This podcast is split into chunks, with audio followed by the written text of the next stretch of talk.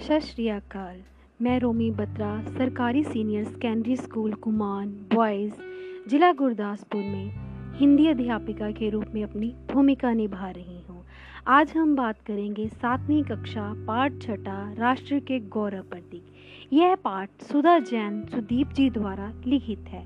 राष्ट्र के गौरव प्रतीक का अर्थ क्या है? ये क्या है? इन प्रतीकों का हमारे देश में, भारत में क्या महत्व है? इन सब के बारे में आज हम बात करेंगे। सबसे पहले राष्ट्रीय प्रतीक किसे कहते हैं?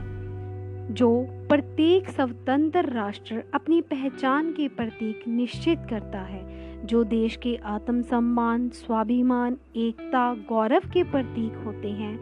जैसे भारत देश का राष्ट्रीय ध्वज, राष्ट्रीय चिन्ह, राष्ट्रीय पशु, फल आदि, यह सब हमारे देश के राष्ट्रीय प्रतीक कहे जाते हैं।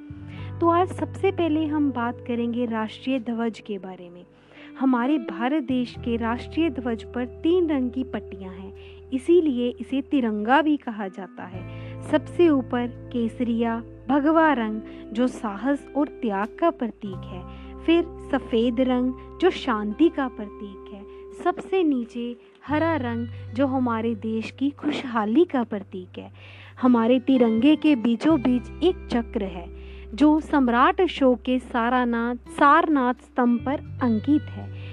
इसका रंग नीला है और इसमें 24 तीलियाँ हैं, जो प्रगति के पथ पर हमें निरंतर आगे बढ़ने के लिए प्रेरित करती हैं। आगे है राष्ट्रीय गान। हमारा भारत देश का राष्ट्रीय गान है जन गण मन, जिसे हम अपनी रोज स्कूल की प्रेयर में लास्ट में बोलते हैं। ये हमारे देश का राष्ट्रीय गान है।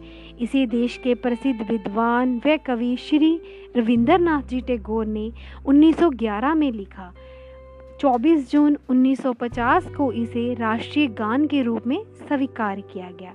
इसे गाने में मात्र बवंजा सेकंड लगते हैं।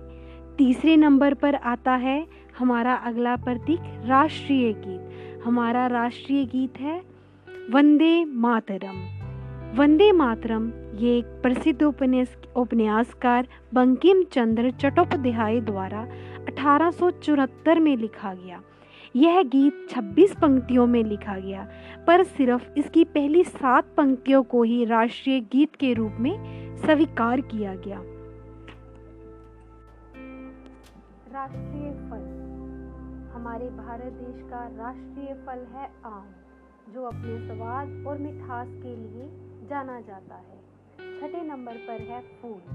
हमारा राष्ट्रीय फूल है कमल।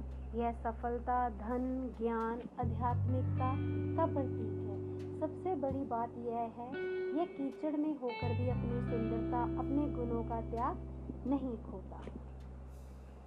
बाकी के राष्ट्रीय प्रतीकों के बारे में हम अगले पाठ में बात करेंगे। तब तक आप अपने घरों में रहिए, स्वस्थ रहिए, स्वच्छ रहिए। आशा है कि ये कोरोना महामारी का दौर जल्द ही समाप्त होगा और हम सब वापस अपने अपने स्कूल में आ जाएँगे। धन्यवाद।